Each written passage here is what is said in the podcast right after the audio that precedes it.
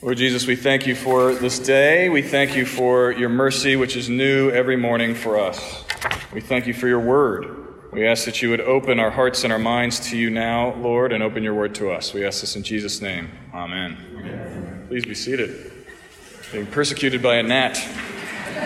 All right. Well, Uh, as Jake said earlier, we uh, have arrived at the end of our We Believe series on the Nicene Creed. We've been hearing and learning uh, for many weeks now about what we believe as Christians and why we believe it. And one of the things that has been most clear through this series is that our faith, our Christian faith, is about God. Surprise, surprise, right? Uh, it seems obvious. But uh, we often forget this. Our focus is usually on ourselves. Uh, it makes me think of the classic movie, of course, makes me think of a movie. Um, makes me think of Field of Dreams. Do you remember the classic Field of Dreams? If you haven't seen it, that's your homework. Go home immediately and watch it. Um, but Field of Dreams, when the ghost of the famous White Sox player, Shoeless Joe Jackson, when he uh, shows up on this baseball field that Ray has made in his cornfields, and he invites Terrence Mann, Terrence, excuse me, Terrence, Terrence Mann to come out into the cornfields with him and all of the other ghosts of the baseball players, the famous White Sox, or the infamous fam- uh, White Sox, uh, to see where they came from in the cornfields. He invites Terrence Mann out because he's a writer. And Ray, played by Kevin Costner, gets very upset, right? And he wonders why Terrence Mann gets to go out into the, into the fields and he doesn't get to go. After all that he did, he plowed over his cornfields, he built this baseball field, he coped with the ridicule of his neighbors, and he dealt with uh, the threat of bankruptcy, and he doesn't get asked to come. And he shouts at Sh- Shoeless Joe Jackson, saying, "All this time, never once have I asked what's in it for me." And he says, "Now I want to know what's in it for me." And that's often our question. What's in it for me? Our understanding of our faith often comes from this place, a self-focused place. And here, yet, in our creed, we've been hearing about God. And we've been hearing about all of His glory. God the Father, God the Son, God the Holy Spirit. And we have certainly been in the picture. After all, we are God's focal point. Isn't that an amazing thing? Doesn't that encourage you, the idea that uh, God is focused on you? In our world, it's common that we have to defend ourselves, right? Uh, we have to fight for ourselves. We have to have our own best interests in mind because there's no guarantee that anybody else does. Hopefully, our family members are in our corner, uh, but that's not always the case. You know, too often it feels like every man for himself or every woman for herself in our world, which is why we echo Ray's question to Shoeless Joe Jackson. You know, what's in it for me? I'm worried that I'm going to be overlooked. But here in our statement of faith, we hear that God Himself is focused on us, that we are the objects of His love and work. He wants us to know what He has done for us, and He wants us to know what He is doing for us. And today we hear more of His glorious promise for us. We hear our ultimate hope. We hear the resurrection of the dead and the life of the world to come. That's the section we're in on the Creed today. And our need for this hope is obvious. This world, if you just uh, observe it for a moment or two, is full of decay and death. And you can see it in so many ways, on so many levels. Uh, the physical or material, right? Our clothes wear out. You get holes in your pants, or, uh, you know, at least my girls do all the time. You get holes in your clothes, things wear out, uh, things break. You especially know this if you have a home that you own. Uh, the joys of home ownership, there's always something that needs to be fixed, right? From burnt out light bulbs to Uh, a hole in your drywall that may or may not have been caused by your child crashing her scooter into your wall because she was riding her scooter in the house. It's just a hypothetical. Um, you know, Things break down and they need to be repaired. And uh, and we break down too, right? Uh, our physical bodies don't last. We get eighty-five to ninety years if we get to live on the long side. And, um, you know, it's it's actually said that if you stay alive long enough, you'll actually end up developing some kind of cancer. Like, it just happens because we, we just, our bodies don't function forever. It's almost a given. And you might be thinking, you know, that's a long ways off. Maybe you're pretty young still and you don't think about your mortality very often, but it comes up pretty fast, especially if you have a lot of mileage on you. You know, I played soccer for twenty years um, growing up and then through college, and it did a number on my knees and my ankles. So if I go for a run or something like that now, I get excited. I'm like, I'm going to get get out there and go running, which is a horrible idea every time I say it, but I don't think of that. Um, my legs will just ache all night unless I take the proper medication, and um, which is usually some wine. Just kidding. Anyhow. But at the ripe old age of forty, uh, I can feel the wear and tear on my body. Our mortality is real, and it stares us back in the face. It does it every morning when we look in the mirror, right? You might find another wrinkle, or if you make you know, few gray hairs or less hair, uh, or another another pound or two, you know, whatever. It reminds me of um, the comedian Brian Regan. For those of you who have seen him, he's hilarious. If you haven't, that's your second homework assignment. Field of Dreams, then Brian Regan. Go watch some Brian Regan. Uh, but he talks about aging in one of his bits.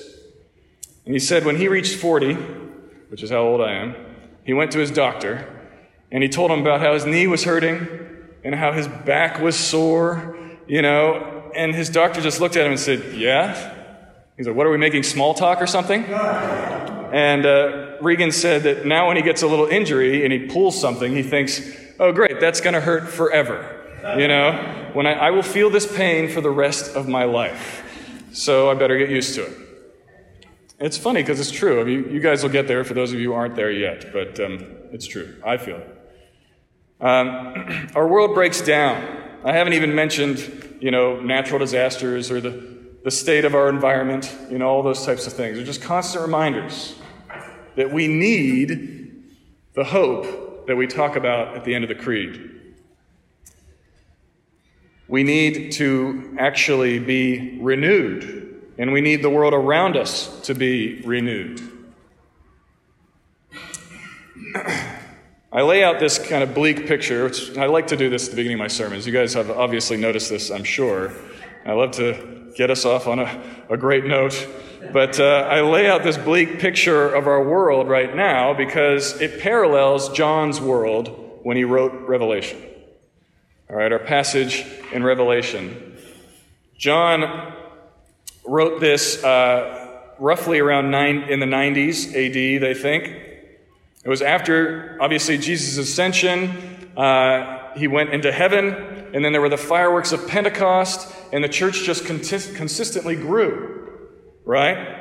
But it wasn't surrounded by peace, if you read the New Testament.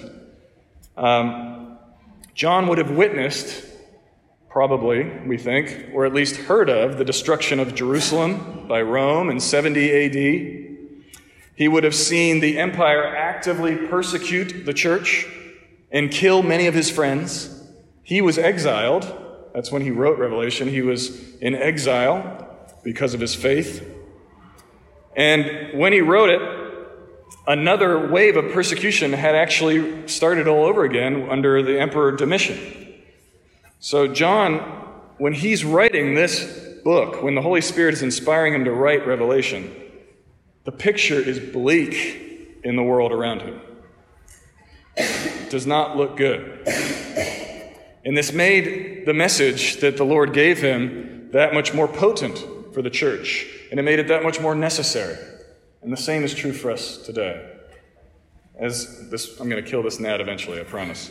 Um, but as the Australian pop star, okay, so you guys are into Australian pop, I know. Um, the Australian pop scene is big, and um, I'm kidding. But anyhow, the Australian pop star Lenka, uh, she sang a song, and uh, one of the lines says this: "Heaven knows I need a little hope for a better day. Heaven knows I need a little hope for a better day. And our passage in Revelation twenty-one brings that hope to us. It brings us back to the center of our faith, to Jesus.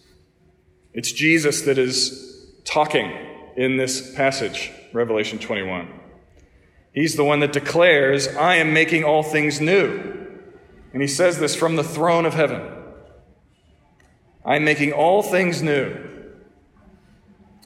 God has made his home among people. He will be with them, and he will wipe away every tear from their eyes. Death will be no more. Mourning and crying and pain will be no more. First thing I notice when I read this passage is the fact that Jesus knows exactly what's going on. He understands our situation. He knows our pain, and he knows it personally. He has walked through it. He knows things are not okay here. He knows that this world that he created and that he loves is broken. It reminds us that our God is not far off. He has chosen to enter into our world and dwell with us, as he says, to become one of us, to know our pain intimately and personally, and to deal with it. He's not an abstraction, he's a person. It's always important to remember. Jesus is a man that lived and breathed and bled to save us. And he's the one speaking. And he deals with all of this decay, this death and destruction around us. But most importantly, he deals with it in us. The pain that Jesus talks about in this passage certainly has to do with external realities in our lives. You know, we get hurt by others. We suffer because of injustice. You know, we lose our loved ones. We understand what it is to live in this broken world, as we've said. But at the same time, on an everyday basis, most often we're dealing with our brokenness, our own. We deal with our pain. We deal with the gap between who we actually are and who we want to be, you know, or even more, who we should be. We know that we're not matching up the way that we wish we could. We know that our family and friends aren't necessarily matching up the way that we wish they would. We deal with our own harsh internal voices, right? You know, we deal with that thing that we just can't shake. That thought that just seems to kind of persecute us. We've got the unforgiveness, perhaps, for a friend that betrayed us or a family member. Or the judgmental streak in us, you know? Or the shame or anxiety or fear. These are more often than not the sources of our everyday struggle. And Jesus knows it. He knows where we hurt. He knows all of your scars, every single one. And he speaks into those places, and he says, I am making all things new. That pain will be no more. All of your wrongs will be righted. All your wounds will be healed. Field of Dreams, we'll keep going with Field of Dreams. Uh, Field of Dreams is actually very helpful here as well. This is a spoiler, so if you haven't seen it, I'm going to tell you the end of the movie, so sorry. Uh, but it's been out for, whatever, thirty years, so you should have seen it by now. Um, the answer to Ray's question, to Shoeless Joe. What's in it for me? The answer is reconciliation and healing for Ray. Set free from his pain. That's the whole point the movie's building towards. At the end of the movie, his father appears on the field. He's one of the players that shows up.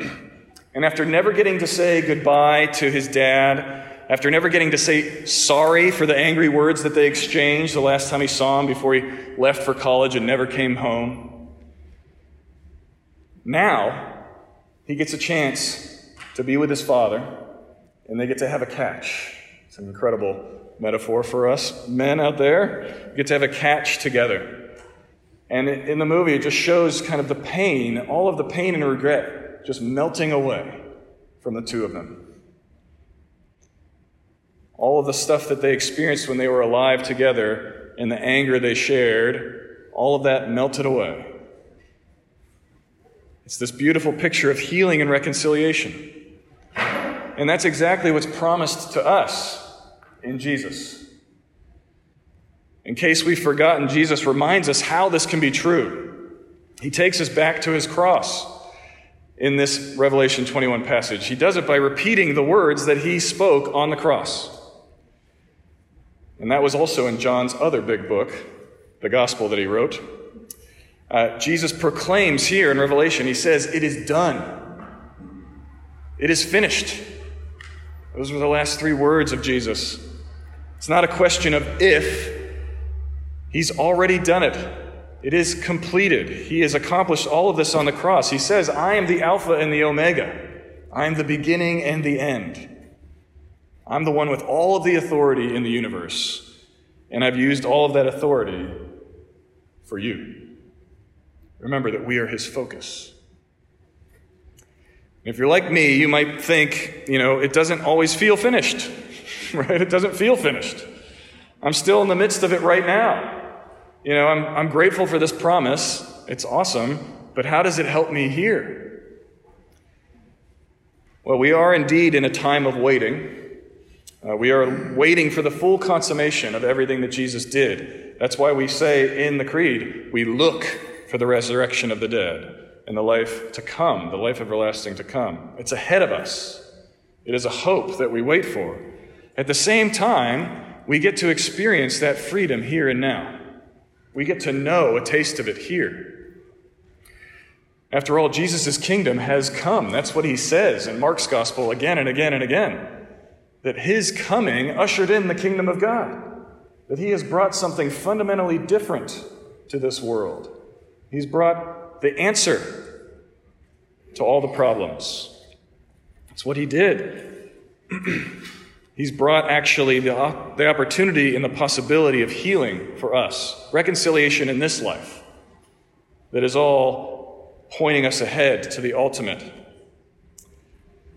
I remember when I was in my mid to late twenties, uh, long ago now, uh, I suffered from, I've shared this before, I think, but I've, I suffered from uh, a few years of severe anxiety.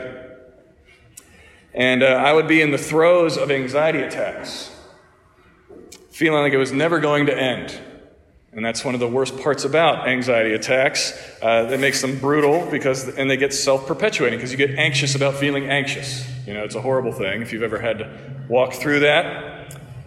But uh, there were all these voices from the outside that actually helped me through those heightened moments of anxiety, that brought relief, that reintroduced hope, that put the pain and the struggle into perspective. Kate was one of those voices. She stood with me through all of that. Um, there were many voices of friends and counselors, and they told me that this is going to pass. This is not the end. I know it feels like you're never going to get out of this, but I promise you it will pass. And I needed that. I needed that message from outside, right? I needed to hear uh, my hope again. I needed a message to break into my mental darkness, to bring light again. It was a message that I was actually safe and things were going to be okay, even if I didn't feel that way right now. I had people around me that loved me and held on to me. And this is Jesus' message to us today. This is why the Bible ends here. It ends with this book in Revelation telling us about our hope and our future, because it brings new life into our current situation. It actually reminds us of where this is all going. It actually takes our eyes off of uh, all of the pain and all of the brokenness that we have here, or at least it puts it into perspective. We hear that Jesus is making all things new. We hear him say that there will be no more tears, there won't be any more decay, there will be no more pain, no more inadequacies, no more wishing that we were someone else, that we're going to be raised up with him, raised from the dead. We're going to be made whole, and not just us, but the whole world around us. That's how it opens. John says, "I saw new heavens and a new earth." that God is actually recreating his world. He's renewing it. He's redeeming it. There's this promise of peace, a promise of freedom. He says we'll get to drink from the spring of the water of life without payment. That's what's in it for us. That's the good news for you and me. This is what our God, the God the Father, God the Son, God the Holy Spirit, is doing and has done. And we get to experience it here and now in the fact that we carry this message out. Just like my family and friends got to see their encouragement bring me hope in the midst of my pain, we get to be those messengers. We get to be those ambassadors to the world around us. We get to actually go and say, this isn't the end. And there's good news that Jesus is actually remaking everything. That he's actually won for us a better day. That we'll get to share in that resurrection with him. We get to see hope brought back into a world without hope. I'm going to conclude with our favorite Aussie pop star now, because we all know Lenka, and you're all going to listen to her after this, I'm sure. But uh, Lenka sings in that song, "Keep giving me hope for a better day. Keep giving me love to find a way. Through this messy life I've made for myself, heaven knows I need a little hope for a better day, a little love to find a way. Through this heaviness I feel, I just need someone to say everything's okay. Everything's okay. Everything's okay." This is how the Bible ends. This is how the Creed ends. It ends with our ultimate hope, the promise that our God will indeed make everything right. The promise that it is done. That's the reality we live in. That's what we carry with us from here today. You have something to say to a world that's hurting. You really do. And it's not just empty platitudes. It's actually grounded and founded in what Jesus Christ has done for us historically. It's true. It will bring hope. These are the words that actually change people's lives. I encourage you to share them. I encourage you with them today, that it is done, that we are safe in Jesus Christ, that everything is going to be okay. Let's pray. Lord Jesus, we thank you for your grace. We thank you for these awesome words, this picture of you sitting on the throne, reminding us of all that you've done, reminding us that you have accomplished everything for us. Lord, I ask that you would plant those words, plant that hope deeply in us. I pray that you would address all those scars that we have. And God, I pray that that would uh, just bring new life in us, and that would burst forth, and we would share it with others. I thank you for your goodness, Lord. We thank you always for your grace. We ask all of this in Jesus' name. Amen.